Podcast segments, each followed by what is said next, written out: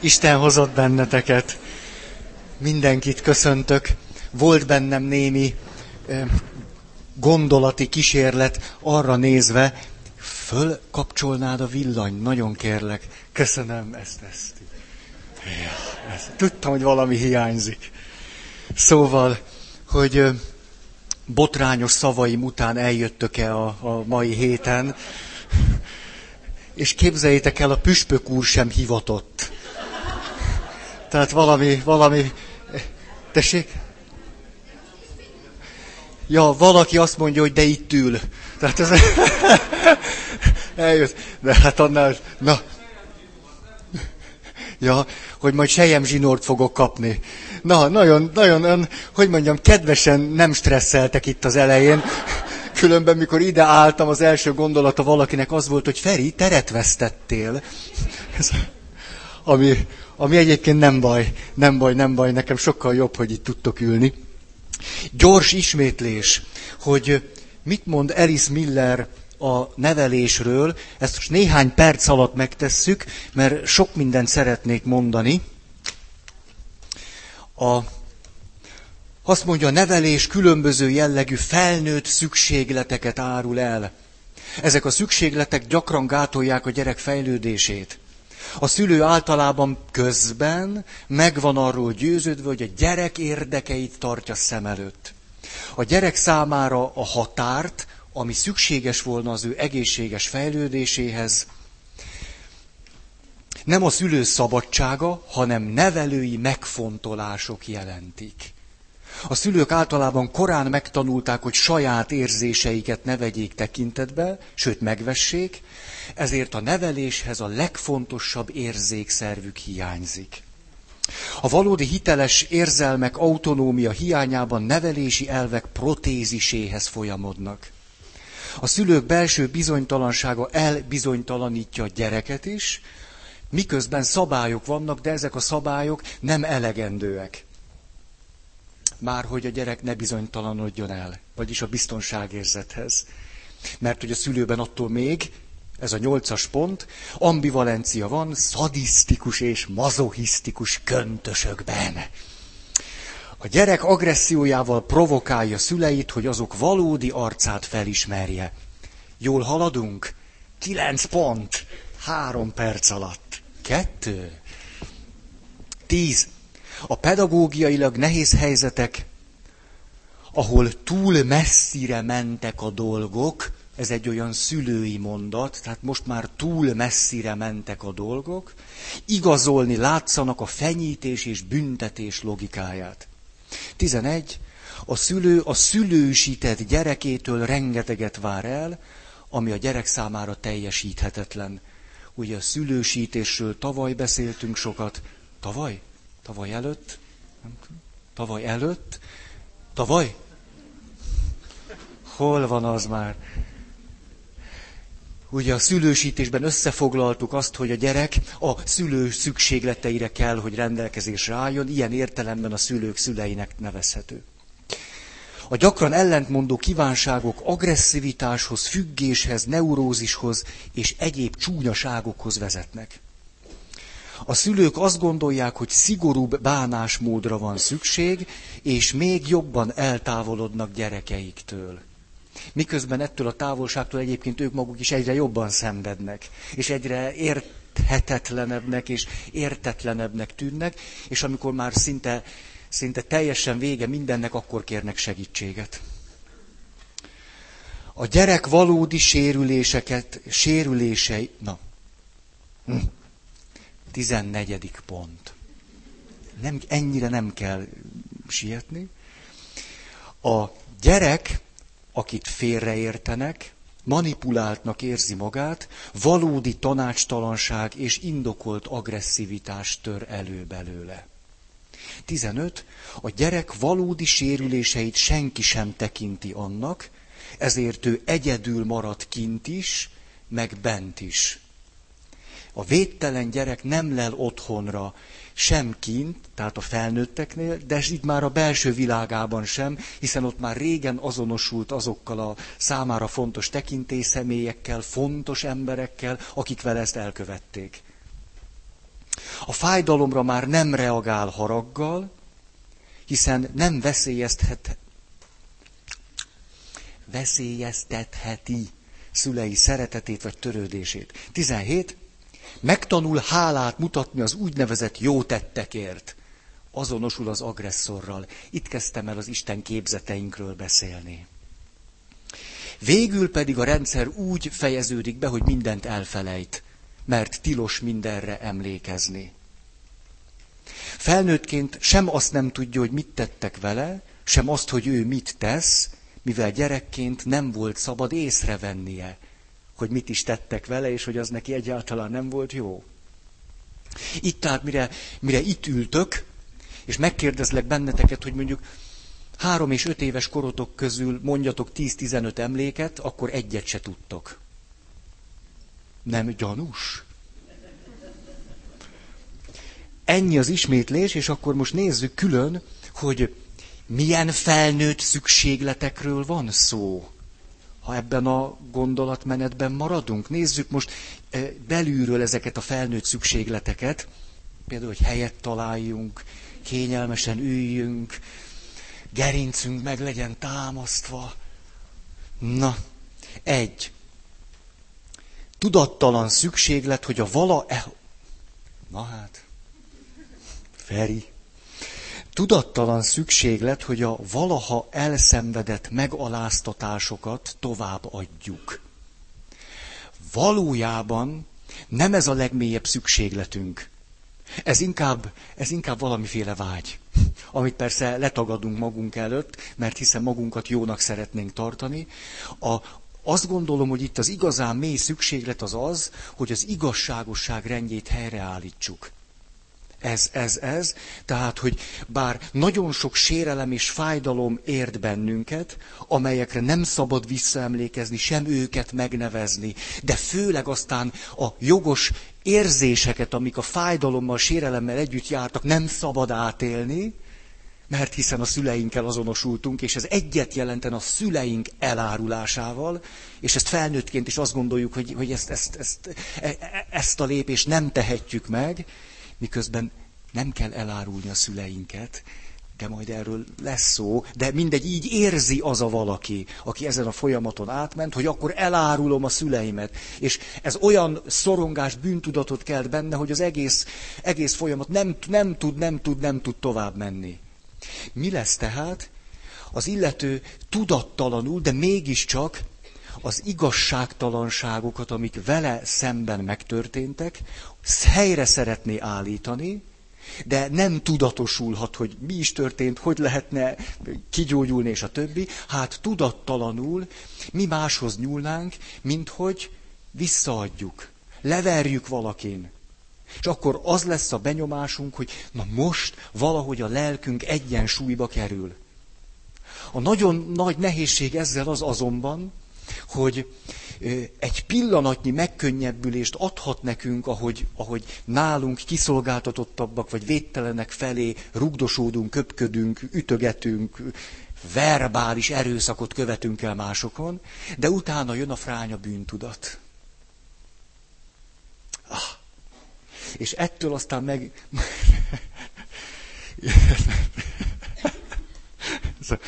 Na, te trüsszentettél, Péter? Nem, nem. Akkor ez önismereti csoportba való.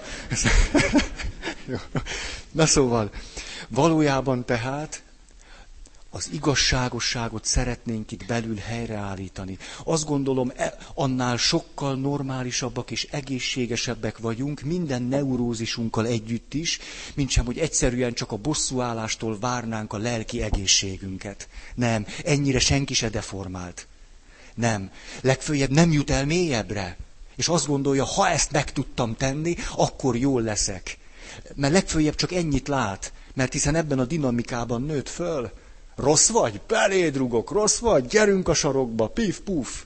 Ugye, hogyha ő ebben a dinamikában nőtt föl, hát akkor ez, ez számára a világ, amiben keresi a megoldást. Nem, so, sokkal mélyebben van a vágy, ez pedig, hogy az igazságosság helyreálljon. Csak nem tudjuk, hogy hogy. Nem tudjuk, hogy hogy. És miután az egészet nem tudatosítjuk eléggé, hát nem is sikerül megnyugtató módon azt helyreállítani. Kettő. Miért rohanok ennyire? Most már meg kéne állnom, meg elgondolkodni, hogy mi van itt. Nem tudom, valami úgy érzem, hogy rablom az időtöket, vagy nem tudom. Kicsit neurotikus gondolat. A második pont, hogy igyekszünk valami szelepet találni az elhárított, meg nem élt, nem megélhetett érzéseink, indulataink, vágyaink számára. Azonban ezek továbbra sem tudatosulhatnak igazán, és amikor egy felnőtt azt mondja, hogy, hogy, hogy mint a történetünkben szereplő apuka, aki üvölt a gyerekével, rángatja a karját, és azt mondja, hogy vett tudomásul, hogy anyáddal te így nem beszélhetsz. És akkor a feleség azt mondja, hogy most miért haragszol a gyerekre? Akkor az apa azt mondja, nem haragszom. A kettő között láttok némi összefüggést?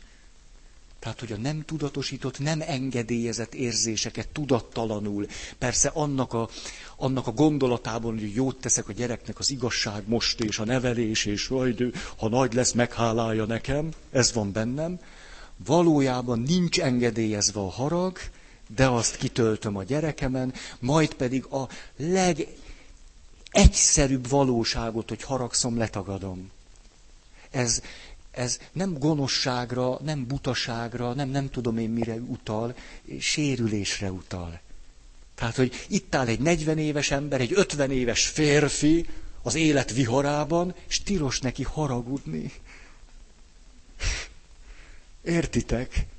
Egy 50 éves ember, és van benne egy cenzor, aki még mindig azt mondja, hogy neked tilos haragudni. Ha, felnőttség. Ha. Három. Ezért aztán fontos, hogy rendelkezésünkre álljon egy manipulálható személy, akivel bele tudunk menni ebbe az egész történetbe, lejátszani, megélni, kiadni, ki. Természetesen nem csak a gyerekek állnak rendelkezésünkre, de a gyerekek kéznél vannak. Ahogy Peterdi Pál mondta, a láb mindig kéznél van. Ez egy jó, jó tehát érdemes kocogni. Tehát a gyerekek általában mindig kéznél vannak, és ismeritek az én, az én gyűlöletre hajló árnyék személyiségemet. Ilyenkor szoktam fokozni ezt, és azt mondom, ha nincs gyerek, jó a kutya. Macska, patkány, akik aztán egészen szép lelkek, ő nekik elegendő szúnyogot ölni, legyet csapni, hihetetlen, hogy, hogy egész, hogy is mondjam, egész jámbornak tűnő emberek micsoda agresszivitással tudnak legyet lecsapni. Van erről élményetek? Hát ott engedi meg magának. Ugye? Ezért a lényeg valamiképpen az, hogy az illető ne tudja visszaadni.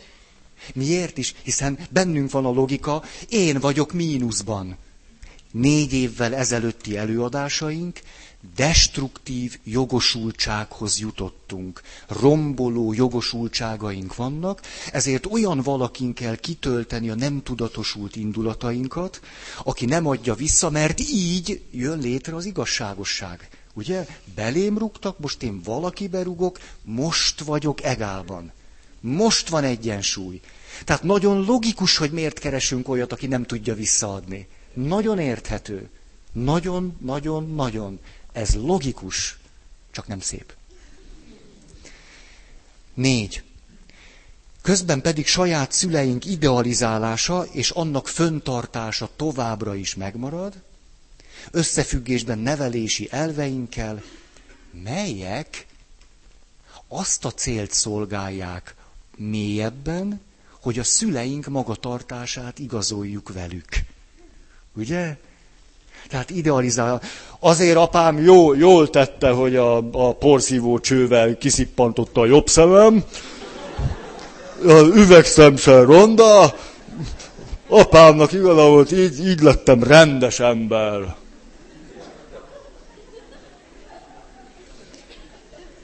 És amikor ő a kájhacsővel püföli kisebbik gyermekét, mert hát, hogy végül is ő neki is használt ez a kissé drasztikusnak tűnő, ám eredményes nevelés. Akkor valójában ez azt a belső rendszert tartja fönn.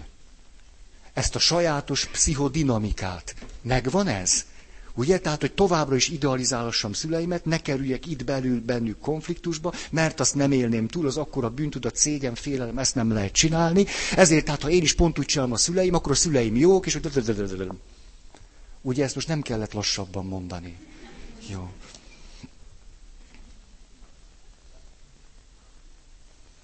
Tehát a nevelési elvek továbbvitele a szüleinket igazolják. Öt. Közben pedig félelem a szabadságtól. Félelem a szabadságtól. A, em, valójában azt gondolom, hogy az összes vágyott értékkel szemben a felnőttek nagy része szorongást és félelmet él át. Ezt, ezt most olyan, hogy mondjam, bölcs írókra hagyatkozva, meg a tapasztalataimra utalva mondom. Tehát mindenki természetesen szeretne egészséges lenni, valójában egy csomó mindent elkövetünk, hogy ne legyünk azok. Nem tudatosan, csak éppen ahogy élünk. Szeretnénk szabadok lenni, de rettegünk a szabadságtól. Szeretnénk felnőttek lenni, és valójában rettegünk, hogy egyszer felnőttként ébredjünk föl. A legtöbb vágyott értékeinket a fejünkkel vágyjuk, de valójában rettegünk tőlük. Miért is? Mert nem ismerjük őket. Ha valódi mély tapasztalatom van a szeretetről, akkor itt nagyon mélyen belül vágyhatok rá, és nem gondolom, hogy félelmetes. Ha egy szülőnek valódi mély tapasztalata van arról, hogy őt szerették, és hogy ez őt nem tette gazemberré, akkor azt gondolom, fölveszi a síró csecsemőjét a negyedik óra után. Ha neki van erről élménye, hogy szüleim szerettek, és nem, nem ártott, képzeljétek. Tehát, hogy a szeretet nem árt. Micsoda furcsa. Nem árt, az embernek kifejezetten jót szokott tenni. Bizonyos nevelési elvekkel szemben, amelyek nem biztos, hogy jót tesznek nekünk. Oké okay ez? Tehát mi, mi, miért lennék jó barátságban a szabadsággal, ha az egész úgynevezett ö, elsődleges szocializációm lenevelt róla? És semmi komoly élményem nincs, amikor szabad voltam, az jó volt. Nem? Tehát, hogyha nem játszhattam soha úgy, hogy szerettem volna, milyen élményem lenne arról, hogy a szabadság nem ijesztő és nem félelmetes? Mert a szabadság nem jelent a, egyet a gátlástalansággal, a másik leuralásával, gyalázá, értitek? Szóval a szabadság nem, nem olyan fenyegető dolog. Az Isten kapcsolatunkban, tudom, ezt mondtam, de mindig jönnek az asszociációk. A legtöbb ember dehogy akar egy szabad viszonyt az Istennel. Hmm. megláttam magamat a tükörben. A, nem volt benne semmi csúnya, csak érdekes volt, elgondolkodható. Tehát, hogy a legtöbb ember mit mond? Szeretne szabad lenni Istentől. Hát ki neked az az Isten, hogy te tőle akarsz szabad lenni? Nyuszi fül. Te kis te. Hát aki, akinek, a, akinek a fejében ez a képzet van, az Istentől kéne szabadnak lenni. Hát ez miről szól? Arról, hogy azt gondolod, hogy Isten nem ad neked szabadságot. Tehát vele szemben kell szabadnak lenni, Isten től szabadnak lenni. De egész más, hogyha én Istennel együtt tudok szabad lenni, nem? De ez kell az a tapasztalati forrás, hogy szabadnak engedtek, és, és megélhettem. Na, akkor a szabadság nem félelmetes. Nem gondolom azt, hogy, hogy egyetlen lépés a szabadság útján, és már is megsemmisülök hogy valakinek a haragja rögtön elér. Éreztek némi párhuzamot mondjuk szülő-gyerek kapcsolat és az Isten képzet meg a teremtmény viszonya között? Tehát, hogy egyetlen szabad lépés, és most már anyuci nincs itt, vagy nincs, vagy nem tudom, de Isten nyila kéznél van. És akkor ilyen arhaikus vallási képzetek, hogy meg lesz annak a bőtje, hogy nincs egyetlen élvezet, amit önfeledten élveznél. Ha. egy olyan kereszténység, amit a keresztény ember nem élvez, az nem az enyém. Hát el, el tudjátok ezt képzelni, hogy Na most akkor kisarkítom. Szerintetek Isten orgazmus ellenes?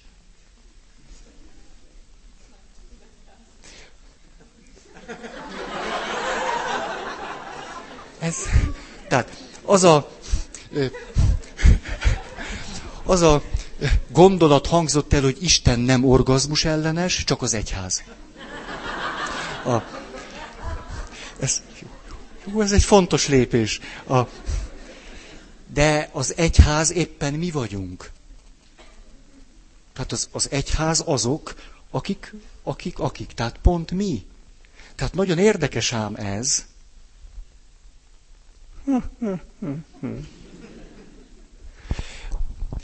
Na, tehát, hogy Mária Rádió könyörű rajtunk. Na, most, hát most eszembe jutott a pöttyös mis mise, ugye beszélgetek reggel a gyerekekkel, nem ma, vasárnap. És úgy hát ott egy elég kemény evangélium volt. hogy aki Krisztus hívő, üldöztetések, háború, fenyegetettség, szülő, gyerek ellen, sötétség, jelek az égbe. Szóval egy ilyen barátságos jövőkép. És Ugye ebből csináljunk gyerekmisét. Ez ilyen szép, szép, szép. Erre nem adnak Nobel-díjat? Vagy ez hogy van? A... Na és akkor azt kérdezem tőlük, hogy te mi, mit, mit gondoltok, te mit tennétek akkor, hogyha ha, ha, ha az, az elé állnátok, hogy valaki gyűlölni fog benneteket, hogy valaki utál majd benneteket. És hát a gyerekek nagyon aranyosak voltak, mert sokkal normálisabbak annál, mint sem, hogy kihúznák magukat, azt mondanák, én tanúságot tennék. Nem egy gyerek sem mondta ezt, hogy ő tanúságot tenne, mert még valamennyire normálisak. Azt mondták, hogy hát nem nagyon beszélnék az Isten kapcsolatomról, mondta egy kislány az első sorba. Szóval másrészt, én, én nem szeretem, ha gyűlölnek, úgyhogy inkább hallgatnék. Hogy ezért nagyon, tehát a gyerekek... Ó, a, mit csináltam én, pap? A katolika anya Szent Egyház nevében. Nem akartak tanúságot tenni. Sötét pöttyök. Isten világos egén. Isten szeretetét behomályosították. Tehát mit tettem? Megdícsértem őket. Azt mondtam, Hát a múlt héten arról beszéltünk, hogy ki kéne találnunk az élők ünnepét, az élők napját. És mi derült most ki? Hogy szerettek élni. Nagyszerű. Mindenki, aki azt mondta, hogy ő szeretne élni, annak egy nagy puszi. Nagyszerű. Csak hogy nem itt fejeztem be. Azt kérdeztem tőle, hát mondjátok csak, most nem tudom, érdekel titeket? Mert most itt el, el, tehát ezzel jól eltöltjük az időt. A, hogy ki az, akikkel ti összetartoztok? Hát és akkor a gyerekek, jaj, nagyon édiket mondtak, anyuci, apuci, kereszt anya. És hát egyéb mindenféle rokonok, és akkor végül eljutottunk az emberiségig. Most kihagytam egy-két lépést. És, és azt kérdeztem tőlük, jó, ez, ez jó dolog-e összetartozni másokkal? Tegye föl a kezét. Az. Szoktam ilyet. Tehát mikor már mindenki alszik, így, akkor kicsit így mégiscsak. Na, tegye föl a kezét, aki szeret másokkal összetartozni. Na, a gyerekek, volt egy, volt egy gyerek, föl is állt. Ez lett ő. Na, akkor mondja, mondjatok nekem helyzeteket, amikor kiderül az, hogy én valakivel összetartozom. Ez mi, miben tud megnyilatkozni? Na itt, itt, itt mentek be a csőbe. Föláll egy kisfiú, ez tényleg az előző, aki fölállt, úgy maradt. Azt mondja, adok a csokimból. Na ez aztán elindított egy lavinát. Odaadom a játékomat.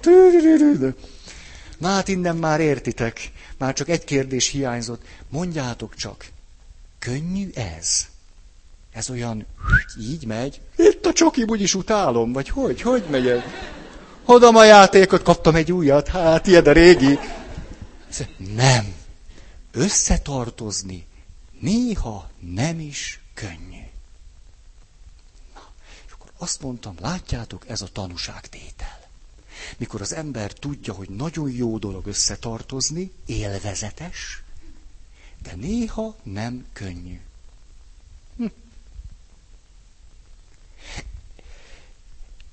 Most próbáltam megvilágítani azt, hogy, hogy mit jelent, hogy Isten nem orgazmus ellenes, tehát egész jól megvan mindenkinek az orgazmusával, ha az lenne. Azt gondolom, Isten kifejezetten pártolná a, a több orgazmust, nem rajta múlik. Nem? De most ezt az irányt egy picit ejtsük, és annyira tudjátok, vannak, most próbálom föllebbenteni a, lá, a, a fátylat, nem az orgazmus titka, az tényleg nem azért annyira nem vagyok, na, hanem hogy, hogy um, három alkalmanként bedobjuk ezt, hogy Mária rádió, meg ilyesmi, ilyen megvágott formában, de nagyon korrektül vagdossák, és, és akkor ilyen emberi fogyasztása már alkalmas, nem tudom milyen részekként, ugye, megy a konzervből, és de mikor ilyeneket mondok, egy, egy mély együttérzésem van azok iránt, akik ezt vágják. Nagyon, tehát nagyon, nagyon, most, most köszönök nektek mindent, vágjátok, vágjátok, és... Na. Hogy? Hogy mikor van?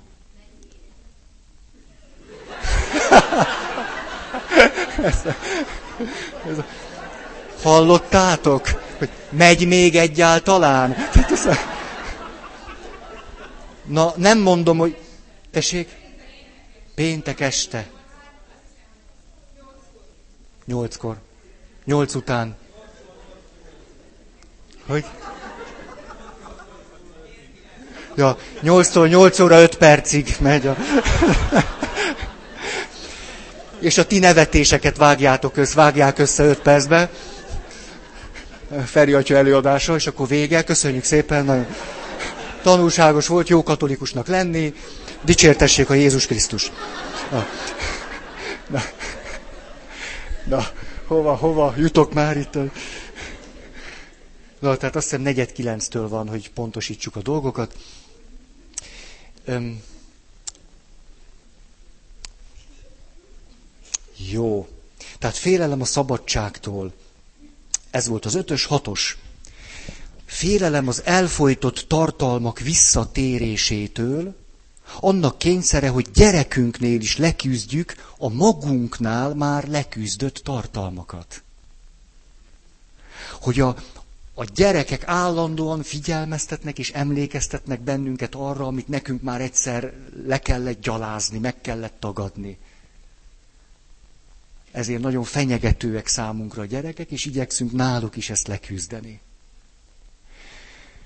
Arról nem is beszélve, hogy itt egy másik nagyon sajátos dinamika létezik. Ez pedig az, hogy a gyerekeink, miközben egyszerűen csak a legtermészetesebb szükségleteiket ö, igyekeznek kifejezésre juttatni, akkor valójában egy megsebzett szülő ezt agressziónak érzékeli.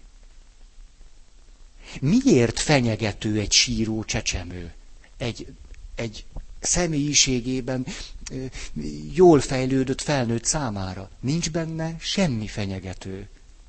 De nagyon sok szülő mégis így érzékeli, hogy a gyerek uralkodik rajtam, hogy a gyerek be akar kebelezni, hogy a gyerek gátlástalan, hogy a gyerek még, még, még nem tudom milyen hatalom, tehát hatalmat gyakorol fölöttem. Miféle gondolatok ezek egy felnőtt részéről, miközben egy körülbelül 65 centis valaki gőgicsél ott? Hát nem egy neurotizált felnőttnek a gondolatai? Egy, egy, hát egy sérült felnőttnek az asszociációi erről a helyzetről. És az, hogy, hogy most nagyon, a legnagyobb együttérzésemmel mondom, az, hogy, hogy mondjuk ma, ma egy nő, hogy mondjam, a, mikor áldott állapotba kerül, akkor, akkor, akkor ez egy csomó félelmet szül benne, mondjuk, hogy hogy lesz majd az alakja, szép lesz-e majd a melle, meg, meg bírja-e, meg nem tudom, és utána, amikor megszületik a gyerek, akkor mondjuk fél évig depressziós, akkor, akkor utána egy évig egyre dühöttebb a gyerekére, aki uralkodni akar rajta, majd két és fél éves korában bölcsibe viszi. Ez nem azt jelenti, hogy a szülő rossz, hanem hogy sebzett. Nagyon. Ez az, ez az anyuka nagyon-nagyon-nagyon sebzett. És a gyerekében tulajdonképpen a saját szüleit látja. Az elnyomó szüleit, a di di di di ezt, ezt látja. És próbálja távol tartani, és uralni mindezt a gyerekénél, a gyerekében, amit gyerekként nem volt módja uralni.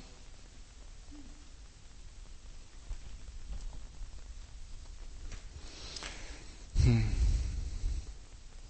Tehát akkor nyugodhatnánk csak meg, ha a gyerekünknél is uraltuk már az összes olyasmit, amit magunknál uralunk, vagy úgy gondoljuk, hogy kézben tartottuk, vagy elfelejtettük.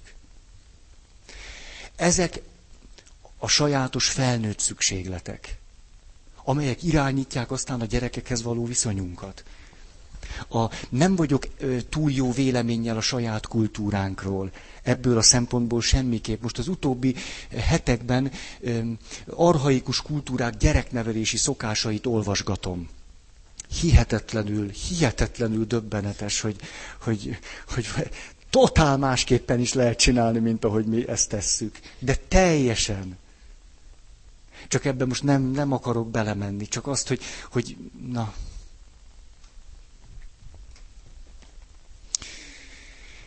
Mi lesz ennek a következménye? Csak egy rövidke lista, mert ezt már úgy is tudjuk magunktól is. Megerősödik a gyönge önbecsülés. Ez egy elég érdekes mondat. Tehát megerősödik a gyönge önbecsülés. Most látom, csak ez egy érdekes mondat. Tudjátok, ennek a prototípusa az, mikor az egyetemi előadó azt mondta, ez is megtörtént, bement a terembe, és hát mondjuk a fele annyi hallgató volt ott, mint amennyi beiratkozott, és azt mondta, milyen alul zsúfolt ez a terem máma.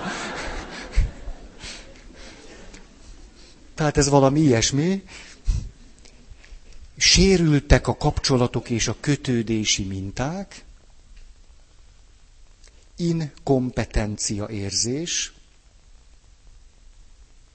vagyis, hogy nem vagyok elég hatékony, elég erős, egy ilyen alkalmatlanság érzés, talán mondjuk így, bénító szorongások, céltalan dű és tehetetlenség, amely azonban nagyon érthető, és ez a dű, ez reggel az első percben megjelenik autóvezetés közben. Plö. És aztán egy teljesen irreális remény, nem a remény irreális, hanem az a remény, hogy majd minden magától jóra fordulhat egyszer. De anélkül, hogy szembenéznénk bármivel és ilyesmi.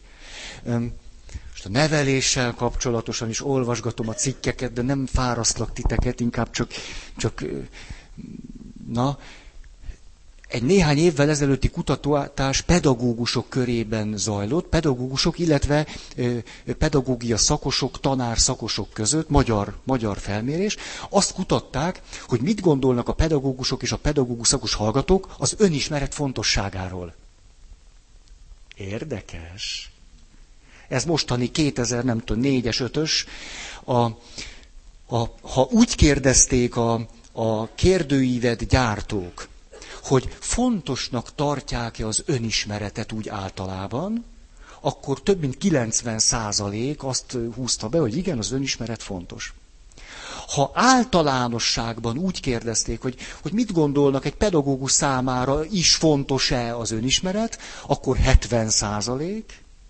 És amikor úgy kérdeztek rá, hogy egy pedagógus számára az önismeret, az önismeret fontos-e, 10, 10 százalék. Tehát úgy teoretikusan fontos, úgy azért a pedagógusnak is fontos, de hogy, hogy ez egy központi, nem is tudom, hogy ez értéke, tehát központi eleme lenne a pedagógiai munkának, az már csak 10 százalék.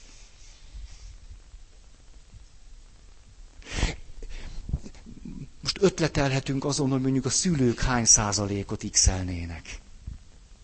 úgy általában 90, ha úgy a szülők, az 70, és hogyha én, hát az 10. Nem, nem megrázó ez? Tehát, hogy, hogy arról beszéltünk, hogy egy kapcsolatban van az én, a te, meg a kontextus. És a 10 százalék az azt jelenti, hogy 10 emberből 9 azt mondja, az számít, hogy majd én téged nevellek. Azt, hogy én velem mi van, hogy ez az miből fakad, és nekem milyen érzés, hogy csinálom, hát ez, mi törődünk. Lényeg, hogy majd te nevelődjél. Ez, ez, ez, ez, ez, ez, amit most mondok. Ez a legfrissebb. Ezért vagyok ilyen pessimista. Nem, nem, pessz, nem vagyok pessimista. Nem. Pessimista nem vagyok, hanem kritikus ezekkel a kultúrjelenségekkel. Tehát ezért nem gondolom, hogy annyira önfeledten kellene mindent úgy csinálni, hogy általában csinálunk. Ezt nem gondolom. Ez azt is jelenti, hogy aztán felnőttként, ez még ide tartozik, hogy milyen következményei vannak, felnőttként állandóan a szülői szeretet forrását keressük. Egyszerűen olyan Maslow hiány motiváltak vagyunk. Keressük a szülői szeretetet. És hát persze nem találjuk. Hm. Hm. hm. Ahogy ezen töprengtem, arra jutottam, hogy micsoda ellentmondás van a között, hogyha megkérdezzük a szülőket, hogy szeretik-e a gyermekeiket. Hát szerintetek a szülők mondjuk mit x erre a kérdésre? Tehát szerintem legfőjebb poénból nem x be, hogy hülyeség ez a kutatás, persze, hogy szeretjük, és akkor nem. Tehát, hogy, hogy nyilván beixelni, mint hát persze, hogy szeretem a gyerekemet. És ha ugyanezeket a gyerekeket arról kérdeznénk, nem arról, hogy a szüleink úgy teoretikusan szeretnek-e bennünket, hanem ahogyan a szüleink szerettek bennünket, azt mi szeretetként tudtuk-e átélni, és most így látjuk ez a valódi szeretet, ami bennünket abban segít, hogy mi is szeressünk, és látjuk, hogy, hogy mi szeretünk, az jó a másiknak, pár százalék. Ezt satszolom. De hogyha a szüleinket kell x azt, hogy, hogy az ő szüleikre vonatkozó, ami van, úgy ők is ugyanúgy x. Tehát nem szülőgyalázó kurzus ez. Nem, nem, nem. Ők is ugyanúgy x. Mit jelent át az, hogy, hogy én persze nagyon szeretlek téged, de, de nem megy el oda. Egyszerűen nem megy el. Nincs, nincs. Biztos sok mindent lehetne mondani, rengeteg jó megközelítés van, én most a mi logikánkon belül szeretnék egy gondolat kísérletet megengedni magamnak. És hagy hozzam ide rögtön az egyház, az egyház tanítását a Szent Írásból, hogy Jézus a hegyi beszédben olyanokat mond, ha jobb arcodat megütik, tartsd oda a balt. Ha valaki elveszi a köpenyedet, adod a neki a köpenyedet. Ha nem tudom, tehát ilyeneket a szabad fordításban. És, és hogy, hogy mi, mivé tettük mi ezt? Tehát, hogy, hogy szeressétek egymást, főparancs. Mivé tettük? Az a gondolat erősödik meg, azt hiszem bennünk, hogy össze kell szorítani a fogunkat, és ilyen akarat erőből önmagunkat le kell győzni, tehát ha, ha nem idegenedtünk el már eddig is magunktól eléggé, akkor még jobban el kell, mert egy csúnya önző alak vagyok, ezért azt teljesen el kell idegenednem magamtól, és minden akarat erőmet összeszedve kell érted élni. Hát ha ez Isten szándéka, ennek semmi köze a, a nem tudom én, Jézushoz, tehát mondom én. De ti gondoljátok nyugodtan, hogy Jézus ezt tanítja. Ezt, ezt, ezt, tehát közvetlenül mondja minden nap. Szorítsd össze a fogad, idegenedj el magadtól, hülyézd magad, és élj egy másikért. Na, öm, valahogy ezzé tettük a fele baráti szeretetet, nem? Valamilyen ilyen modell erősödött meg bennünk, az előbb elmondottak alapján is. Mi, mi, lenne, mi lenne a másik megoldás? Amiről azt gondolom, hogy valahogy mégiscsak olyan, olyan, nem tudom, olyan emberibb, vagy olyan istenibb, vagy nem tudom milyenebb. A szeretetnek, hát az együttérzés lehetne az alapja. Az együttérzés. De az kétirányú, tudok önmagammal együtt érezni. Ez azt jelenti, hogy tudok önmagammal is azonosulni. Tehát nem vagyok elidegenedve önmagamtól. Képes vagyok az együttérzésre. Magammal. De képes vagyok az együttérzésre veled is. És azért vagyok szabad, mert mind a kettőre képes vagyok. Szabad vagyok, mert tudok magammal is együtt érezni, veled is. Emiatt tudlak téged is megvédeni, de magamat is meg tudom védeni. Tudlak közelengedni, de tudok határokat tartani. Tehát szabad vagyok abban, hogy eldönthessem veled, vagy magammal, vagy hogyan, milyen arányban érezzek együtt, és kivel.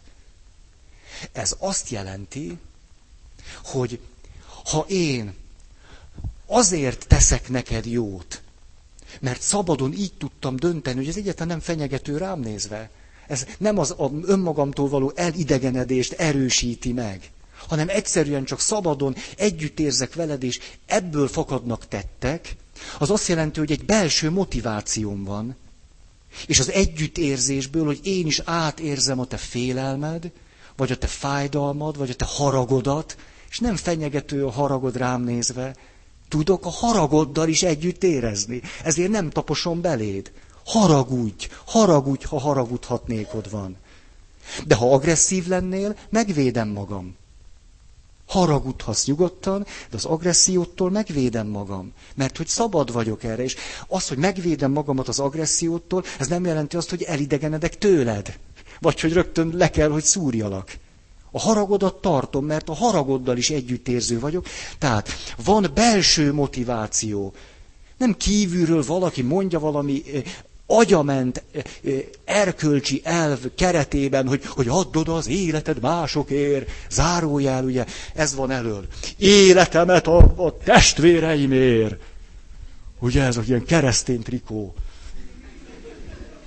Hátul meg, ha megfordulnék, itt meg az van, mert magamat nem tartom semmire. Hát érted? Ha azt mondod magadról, hogy senki vagyok, akkor még mindig jobban járok, hogyha valakiért adom az életem, aki legalább valaki. Nem? De hogyha én egy, egy dupla nulla vagyok, hát na, na hogy nincsenek gesztusai magam felé. Hát mitől is lennél? Meg se érdemlem. Döbbenetes, hogy, hogy emberek betegek és nem mennek orvoshoz hogy a lelki, lelki bajainkkal akkor megyünk el segítséget kérni, amikor már annyira rosszul vagyunk, hogy a jobb zsebünkbe a méreg van, a bal zsebünkbe egy revolver, itt meg egy kést hordunk. Hát hogy? Hát, hát, az, hát az, na, megvan? Együttérzés minimuma önmagunkkal. Tehát ott vesztettem el a fonalat, hogy hogy motivált vagyok én belül az együttérzés révén, belső motivációm van, és az erőt a cselekedetekhez az együttérzésből veszem. Az, hát az érzelmeimből veszem, az érzelmeimből a vágyaimból veszem. De ezek adott esetben a veled való együttérzésből fakadó érzelmek és vágyakból fakadnak föl. Tehát például átérzem a te félelmedet, és közben én, miután miután nem vagyok annyira nehéz helyzetben, mint te, csak együtt érzek veled, belőlem sokkal könnyebben fölfakad a kreativitás, a vágya, a félelemtől való megszabadulásra, egy, egy mély erő, hogy segítsek magamon, miközben együtt érzek veled, és nagyon félek ott veled együtt, de szeretnék magamon segíteni. Tehát van belső motiváció, és van hozzá erő. És amikor segítek neked, mert együtt éreztem veled, magamnak is segítek. Mert hiszen veled éreztem együtt. Ugye? Tehát ott vagyok egy kicsit nálad, ezért mikor neked segítek, magamnak is segítek. Tehát duplán nem idegenek el magamtól, mert éppen az együttérzés révén, miközben neked segítek, magamnak is jót teszek. Érthető volt, amit mondtam. Én ezt tartom emberinek. De ahhoz, hogy én együttérző tudjak lenni, együttérzőnek kell tudnom lenni magammal. Hogy az ne legyen az együttérzésem te feléd önmagam elárulása. Ne ezt az árat fizessem érte. Ez akkor azt jelenti, hogy miközben a másiknak segítek, aközben én magam is gyógyulok. Segítek-e a te mély félelmedben, gyógyul az én mély félelmem. Mert az együttézésnek az volt az ára, hogy belemerészkedtem a te félelmedbe. Hát akkor magamat is gyógyítom. Ez azt jelenti, hogy, hogy minden gesztusom, amivel együtt érzek egy másik emberrel, engem is növel. Nem csak téged, hát magamat is. Mert én is itt vagyok bent. Ezért tehát lehetséges az, hogy valaki ténylegesen nagyon mélyen önátadó módon, de közben pedig önmagát növelő és megtartó módon szeressen nagyon másokat, és ebben nem kell kiégni. Nem kell belepusztulni. Nem kell bele tönkre menni. Mert közben magát is éltette. Hú, ha ezt át tudnám nektek adni, hogy, vagy, vagy biztos megvan már ott. Ezért tiltakozom mindenféle olyan kultúrkereszténységgel szemben, ahol Istenből a, a legfőbb diktátort csinálják. Aki arra vesz rá engem, hogyha szüleim nincsenek ott, hát akkor aztán az ő nevében idegenedjek el magamtól, és puszta akaraterővel próbáljak jót tenni. Amiről persze fogalmam sincs, hogy mi, mert nem tudok együttérző lenni. Hát valójában, a, na, hát megvan ez. Hát ezért aztán valóban a szeretetem, ahogyan én téged próbálok szeretni, nem nagyon jut célba. Hát ezért nem jut célba. A jó szándékom ott van, meg minden ilyen erőlködésem, meg, meg, meg próbálkozásom, de hát fogalmam sincs, hogy mire lenne szüksége, vagy mi lenne neked jó, mert nem tudok együttérző lenni, magammal is, meg veled is. Ezért jönnek a pedagógiai elvek, meg ilyen vallási, ilyen, ilyen, ilyen szép beszéd. Hmm. Azt hiszem, most elmondok egy történetet. Nagy hevességemet le, le apasztom, csak melyik történet legyen. Most megnézem, melyik történet legyen.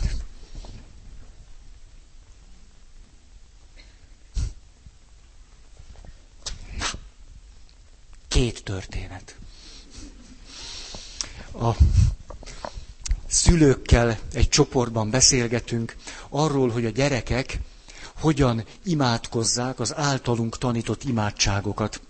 Ismeritek, van ez az imádság, hogy szívem első gondolatja, hozzád száll fel Istenem, te őriztél meg az éjjel, ma is maradj, én Na, iskolába került a kisfiú, és egyszer csak a következő szöveg variáns üti fel a fejét. A szakrális ima irodalomban. A kisfiú a következőt mondja. Szívem elsős gondolatja, hozzád száll fel Istenem. Hát ez gyönyörű, cuki. Hát ez, ez, ez egy imádság. Egy ilyen betanult, izé, ez egy elsős gondolat. Mi lesz jövőre? Látjátok, a veszteségeket nem lehet megúszni de majd akkor azonosul magával másodikosként. Hát ez gyönyörű. Hát, hát most, és most el tudtok képzelni olyan szülőt, aki azt mondja, hogy Peti, hát nem így van. Az a baj, hogy én is. Jaj, hát hagyják már úgy mondani. Jaj. Na a másik. Szombaton, ez még a vasárnapi nap előtt volt, már a mise előtt, amiről beszámoltam, és tulajdonképpen, tulajdonképpen azért elég nagy teljesítmény, nem, hogy én itt a saját életemet itt jól, jól megélem veletek. Tehát, hogy egy... Na, de olyan történet, szóval hogy az, az élet, az élet, nem, nem szorulunk rá könyvekre. Jaj, múltkor ülök a mamutban. A, szoktam. Mamut, mozi, pattogatott kukorica, kóla. Bár nem, a mamutban nem kólázok, mert nincsen csak Pepsi. Azt nem. Azért. Az ember legyen igényes.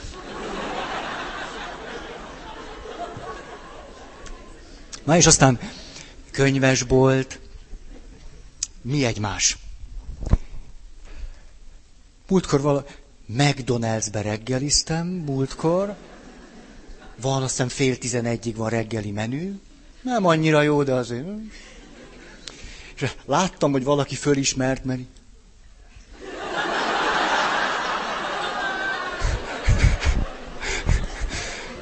Na, mindegy, az ízlet nagyon. Na. Szóval, és múltkor éppen dedikált valaki egy könyvet.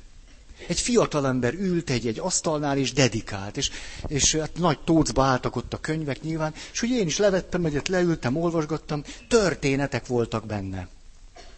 És azt néztem, hogy hihetetlen sor kígyózott, és mindenki vette a fiatalember által megírt történetekről szóló könyvet. És arra gondoltam, hogy oh, az életben sokkal olcsóbban, sokkal jobb történetek vannak. Hogy meg lehet gazdagodni abból, hogy valakinek van szeme a saját történeteire. Nem? Ezeket megírja, és vígan él a te zsírodon.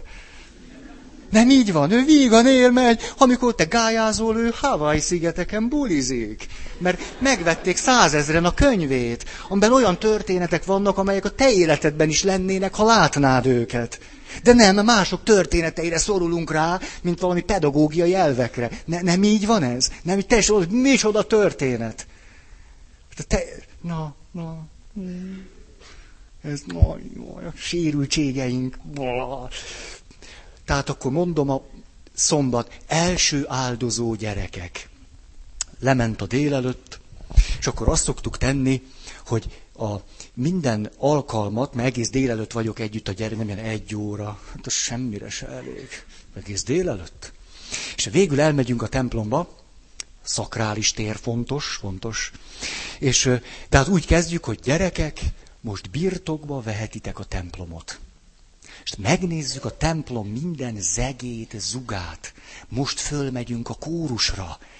Körbenézünk onnan, csengőt megrázzuk, oltárt megtapizzuk. Mint, értitek? Tehát, hogy valami elemi viszony, nem ilyen, bemegyek a templomba, és még fázni se illik, vagy nem tudom, szörnyű. Tehát így, hogy mondjam, testi kapcsolatba kerülünk a templommal, és az történt, hogy hát a gyerekek ezt annyira élvezik, hát látnotok kellene. Fölmegy, és, és ó, ez a pedagógia. Van vizsga. Na nem gondoltátok volna, ugye? Minden normális személyiségű gyermek kibírja, hogyha kihívások elé kerül, hogyha az nem jelent egyet azzal, hogy a másikat legyőzöm, másikat megszégyenítem, vereséget mérek rá, nem jelent egyet azzal, hogy hülyének kell tartanom magam. Nagyon jókat szoktunk vizsgázni. Utána általában a gyerekek dühösek rám, és számon kérik rajtam a nehéz kérdéseket. Feri, hogy ezért nem volt érdemes tanulni, ilyen egyszerűeket kérdeztél. Na, szóval azt szoktam nekik ígérni, hogy aki átmegy a vizsgán, még mindenki átment, az utána átjön velem a templomba, és húzhatja a harangot. Tudjátok, micsoda égzengés van vizsga után? Egész kaszásdűlő tudja, hogy levizsgáztak. Na szóval, de tényleg az teljesen, tehát miért szól a harang 11 óra 46 perckor? Hát a gyerekek levizsgáztak, hát hogy csak szóljon a harang. Na, az, na, tehát, már nagyon idő volt, mondom a gyerekeknek, ott a kórusról dialogizáltunk egymással. Mondom, gyerekek, itt az idő, hogy legyertek, befejezzük ezt a mai találkozásunkat egy imával. És hát a gyerekek rohantak le a lépcsőn, és ugye, hát rohantak, értitek? Tehát nem ilyen. Hanem szaladtak a templomba, sőt szaladoztak, és hogy szaladtak, azzal a lendülettel, ahogy jönnek, ugye nekem csapódtak, én ott álltam, és jöttek ilyen nagy lendülettel, én hívtam őket, és hogy nekem csapódtak, egymás után átöleltek. Tehát azzal a lendület, ez a természetes gesztussal. És egyszer csak, én egyszer csak arra lettem figyelmes, hogy állok az oltár előtt, és öt gyerek szorongat így, de ilyen, ilyen izé, hogy, hogy meg vagy Feri atya. És hát azt ha-ha, azt mondtam a többi gyereknek, gyertek ide, és most úgy fogunk imádkozni, hogy minimum másik két emberhez hozzá kell érni, de minél több emberhez érünk hozzá, annál jobb. Mert ugyanis most a mi atyánkot fogjuk elmondani. És akkor mi atyánk, ha átérezzük, mit jelent, hogy mi. Hát a gyerekek, hát ezt, ezt látni kellett volna. Tehát ilyen... Na nem mondom, hogy nem volt egy kis rugdosódás, meg ilyesmi len, mint a vízilabda meccsen, hogyha lett volna az oltárba kamera, akkor itt lehetett volna látni, hogy azért, azért a Petike még nem, nem érezte át a mi atyánk lelkületét. Tehát minden esetre egy ilyen nagy gombolyaggá váltunk ott az oltár előtt, és a történetet nem csak ezért mesélem, mert ez önmagában, hát értitek, tehát, hanem hogy mit csinálnak a szülők. Azt mondom a szülőknek, hogy most pedig, kedves szülők, arra kérlek benneteket, ti is lépjetek ide, és minimum két emberrel érintkezzetek, de minél többel, annál jobb. Na, mi történt? Két bátor szülő megfogta egy-egy gyerek kezét. A gyerekek ezt írtózatosan nem szerették, mert ő egy kézzel három másikat is fogott. És miközben mi ott egy ilyen normális, mi gombolyakban hömpölyögtünk az oltár előtt, a szülők csináltak egy ilyen kiflit. És mindegyik szülő ilyen, ilyen jó, mi atyánk, aki... Én nem azt mondtam, hogy egymáshoz dörgölőzzenek, vagy nem tudom, mit csináljanak. Hát, hát a, a gyerekeket nem lehetett volna átölelni, hogy mindenki egy gyerek, ott van, átöleljük, aztán ennyi. Azt nem. Ó, ó. Hogy a legtermészetesebb dolgok, hát egy gyereknek van szüksége érintésre, ölelésre, dehogy is. Hát miért, miért van a bőrünk? Nem. Hát a bőr nem arra való, hogy drága pénzért vegyünk cuccokat, amit rákenünk. Egyszerűen nem ezért találták föl. Nem. Nem arra, hogy az ember a kezével azt megsimogassa. Ez, átölelje, ez. És ennek semmi köze a szexualitáshoz. Nem, csak egy normális ember. Tehát, hogy van neki kiterjedése, 3D, így is, oldal is. És hát az, hogy, hogy a legelemibb ilyen gesztusok is szexualizálódnak. Na,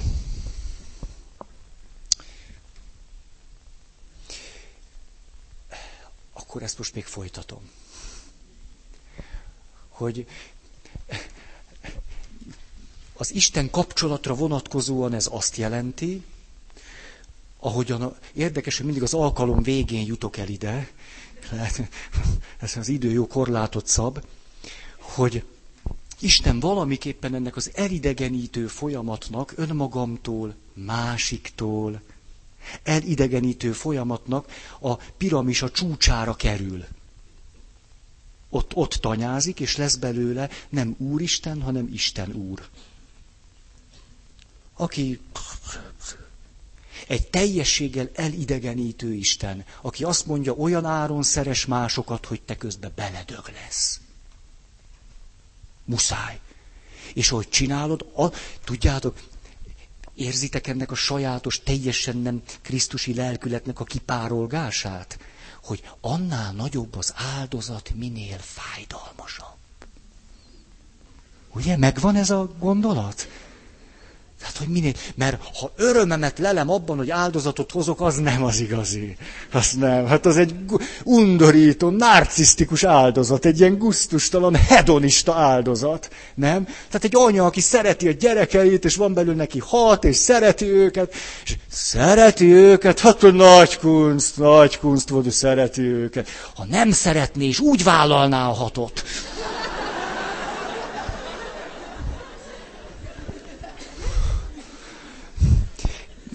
Hát ilyesmi szokott megtörténni. A... Na, ez a saját élmény? Na, na. Tehát, hogy, hogy Istenből valamiképpen ennek a logikának a végső letéteményesét gyártjuk. Ő végül is a piramis csúcsán ezt az egész rendszert legvégül, mintha ő működtetné nem? Mint a szülők előre tolt keze, pálcája, fenyegető cipőtalpa, vagy nem tudom én micsodája. Miközben itt akkor egy kialakuló Isten képzetről van szó. Természetesen. Ha van valaki, aki szenved velünk, ahogyan erre az Istenre gondolunk, az éppen Isten. Isten nagyon-nagyon tud együttérző lenni, és rettentően szenved, hogy mi egy ilyen Isten képzettől szenvedünk. Nagyon, nagyon, nagyon. Egy terapeuta visszaemlékezéseit szeretném elmondani. Egy nagy 70-es években jelent meg egy könyve, Isten mérgezés címmel. Ebből egy rövid részlet, és ugye most már tudjátok, mikor Isten mérgezésről beszélek, tulajdonképpen Istenről egyetlen szót sem ejtünk. Hm? Egy rendszerről beszélünk, amiből Isten már teljesen kiszorult. Tudod, mi a legborzasztóbb, amit meséltek nekem rólad? Az az alattomosan elhitetett meggyőződés, hogy mindent hallasz és mindent látsz, és a titkos gondolatokat is fölfedezed. Ez már igen hamar összeférhetetlennek tűnt az emberi méltósággal. De hát ez a felnőtt világ kifejezése. A gyerekvilágban ez úgy fest, hogy az ember nyomorultul érzi magát, mert te leskelődve és egy könyörületes szünet nélkül figyeled és hallgatod, és a gondolatai olvasásával foglalod el magad. Átmenetileg talán sikerülhet csupa olyan dologra gondolni, vagy olyasmit tenni, aminek örülsz, vagy ami legalább megértésre hangol. Csak úgy találomra eszembe jut néhány dolog, melyek elszomorítanak téged, és persze mindig ez volt a legrosszabb elszomorítani téged. Igen, állandóan nyomott te hogy létedért érzett aggodalom terhe, te könnyen megbántható érzékeny személy, akit már talán attól is depresszió fenyegetett, hogyha nem mostam meg a fogam. Tehát, ha elszakítottam a nadrágomat, neked nem tetszett.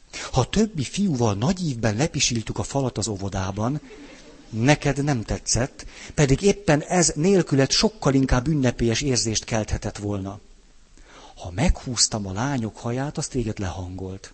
Ha a fütyülőmhöz nyúltam, elkeserített. Ha lódítottam anyámnak, az néha létszükség volt, de téged napokra elszomorított.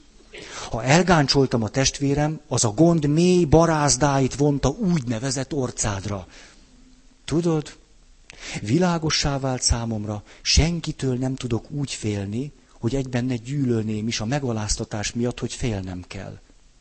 Miért lenne ez veled szemben másként, és válna ez a félelem a gyűlölettől ketté? Mi történik a gyerekkel? Miközben elidegenítettük saját magától, aközben az Istennek egy ilyen sajátos képzetét teremtjük meg számára, nem csak a szavainkkal, úgy egyáltalán ezzel a világgal, és utána pedig azt kérjük tőle, hogy higgyen egy olyan Istenben, higgyen benne, aki legvégsőkig elidegeníti őt önmagától, és egész szörnyű dolgokra veszi rá, miközben egy valódi Isten tapasztalatnak a lehetőségétől is megfosztjuk. Nincs tapasztalat. Most kíváncsi lennék, úgy, úgy megkérdeznénk az embereket ma, hogy van-e valódi Isten tapasztalatuk. A legtöbb ember azt mondja, hogy nincs. Hát mindenki ezen jajong. Hogy, hogy nem érzem az Istent, nem érzem a segítséget, nem a jelenlétét, hogyan van velem, nem érzem, hogy szeretne. Vagyis a legtöbb embernek nincs igazi mély Isten tapasztalata, hát óvatos vagyok, azt gondolom van, csak nem meri azt mondani, hogy az az. Erről beszéltünk néhány éve. Van, mindenkinek vannak csúcsélményei, csak, csak nem is hozzuk összefüggésbe Istennel. Az Istenről egész más képünk van. Isten, Isten orgazmus ellenes. Tehát ha valakinek akkor lenne valami Isten élménye, az biztos nem Isten volt. Gondolja ő. Szóval, bár ott van, ott lehet a lelkünk mélyén egy-egy nagyon mély Isten tapasztalat, arról nem gondoljuk, hogy Isten jelen, jelenléte lenne bennünk ilyen hiába való tapasztalat nélküliségben, ürességben próbálunk hinni egy Istenben, akiről nincs tapasztalatunk, akiről a leginkább megkérdezem, mi van vele, hát azt mondja, fogalmunk sincs. Szeret, hát szeret, szeret, csak nem érzem. Pont úgy járunk vele, mint a szüleinkkel, nem? Nem ugyanazt mondjuk el erről az Istenről. Megtanultam jól a leckét, szüleim, anyám, apám szeret, Isten szeret, csak nem jön el ide. Nem? Hát ez, ezzel van tele, ezzel vagyunk tele. Én azt gondolom, ezt most nem dramatizálom. Ezzel. De akkor most érthető, hogy ez miért történt meg velünk. Hogy hon, honnan jön ez a tapasztalat nélküliségünk, ez az élménytelenségünk. Mert, mert más emberek történeteire vesszük meg drága pénzért. Ah, hol vannak a mi történeteink?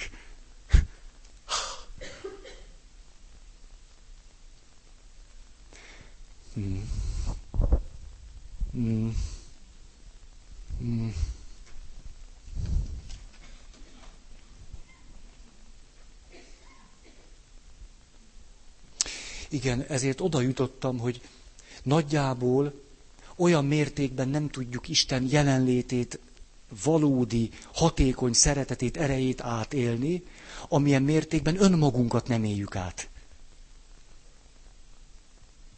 Ezért tehát duplán fontos lenne, hogy önmagunkba vissza tudjunk térni, mert akkor válna lehetővé az Isten tapasztalata. Nem véletlen, hogy kulturálisan az elmúlt évszázadokban egyre rosszabb, egyre rosszabb ö, ö, helyzetbe jutottunk, és ma már ténylegesen, hát hogy Nietzsche azt mondja, Isten halott. És azóta eltelt 150 év, és a helyzet talán még rosszabb lett. Ezt, ezt sejtem. Még, még rosszabb. Miközben Isten itt van, és él, és virul, és ott van benned, csak...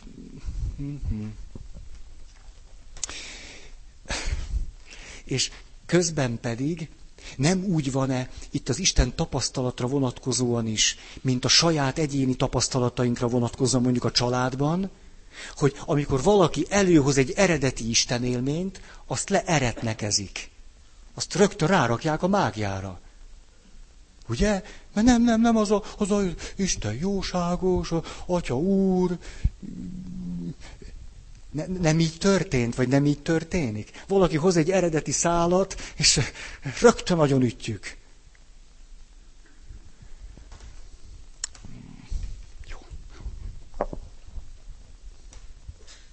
Egészségedre. Meg most már tudom, hogy mivel fejezem be. Ez a szerző, akiről most beszéltem, és akinek fogalmam sincs, hogy mi a neve, a következőt mondja 40 évvel később. Ezt 70-ből idéztem. 2010-ben megkérdezték őt, hogy tetszik lenni Istennel.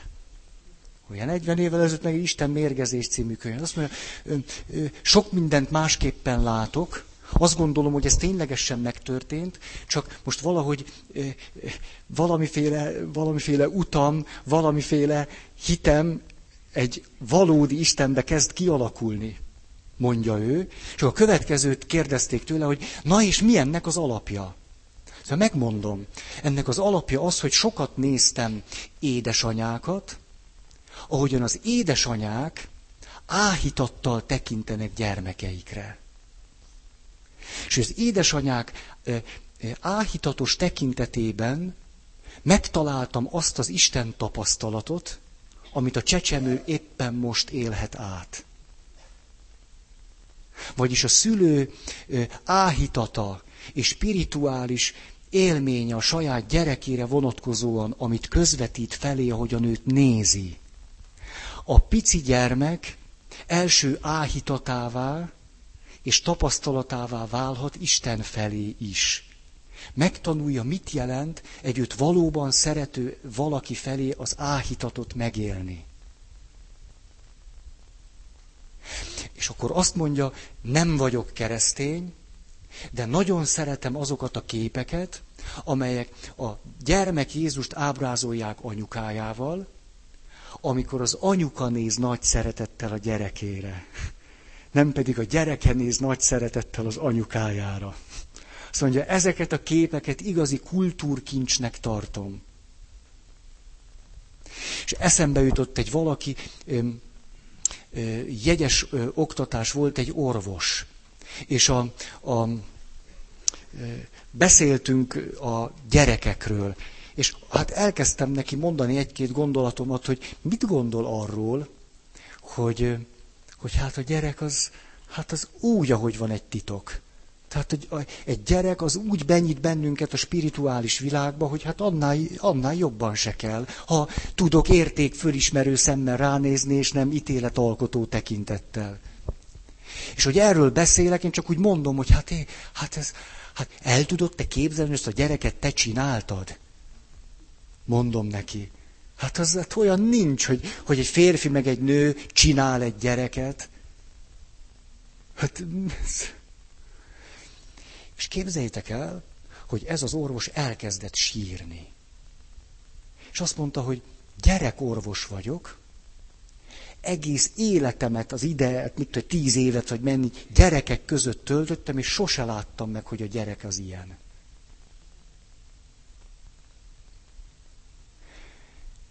Tehát a szülő áhítatos tekintete, ahogyan a gyermekére néz, az a gyermek első áhítattal teli Isten tapasztalatává válik.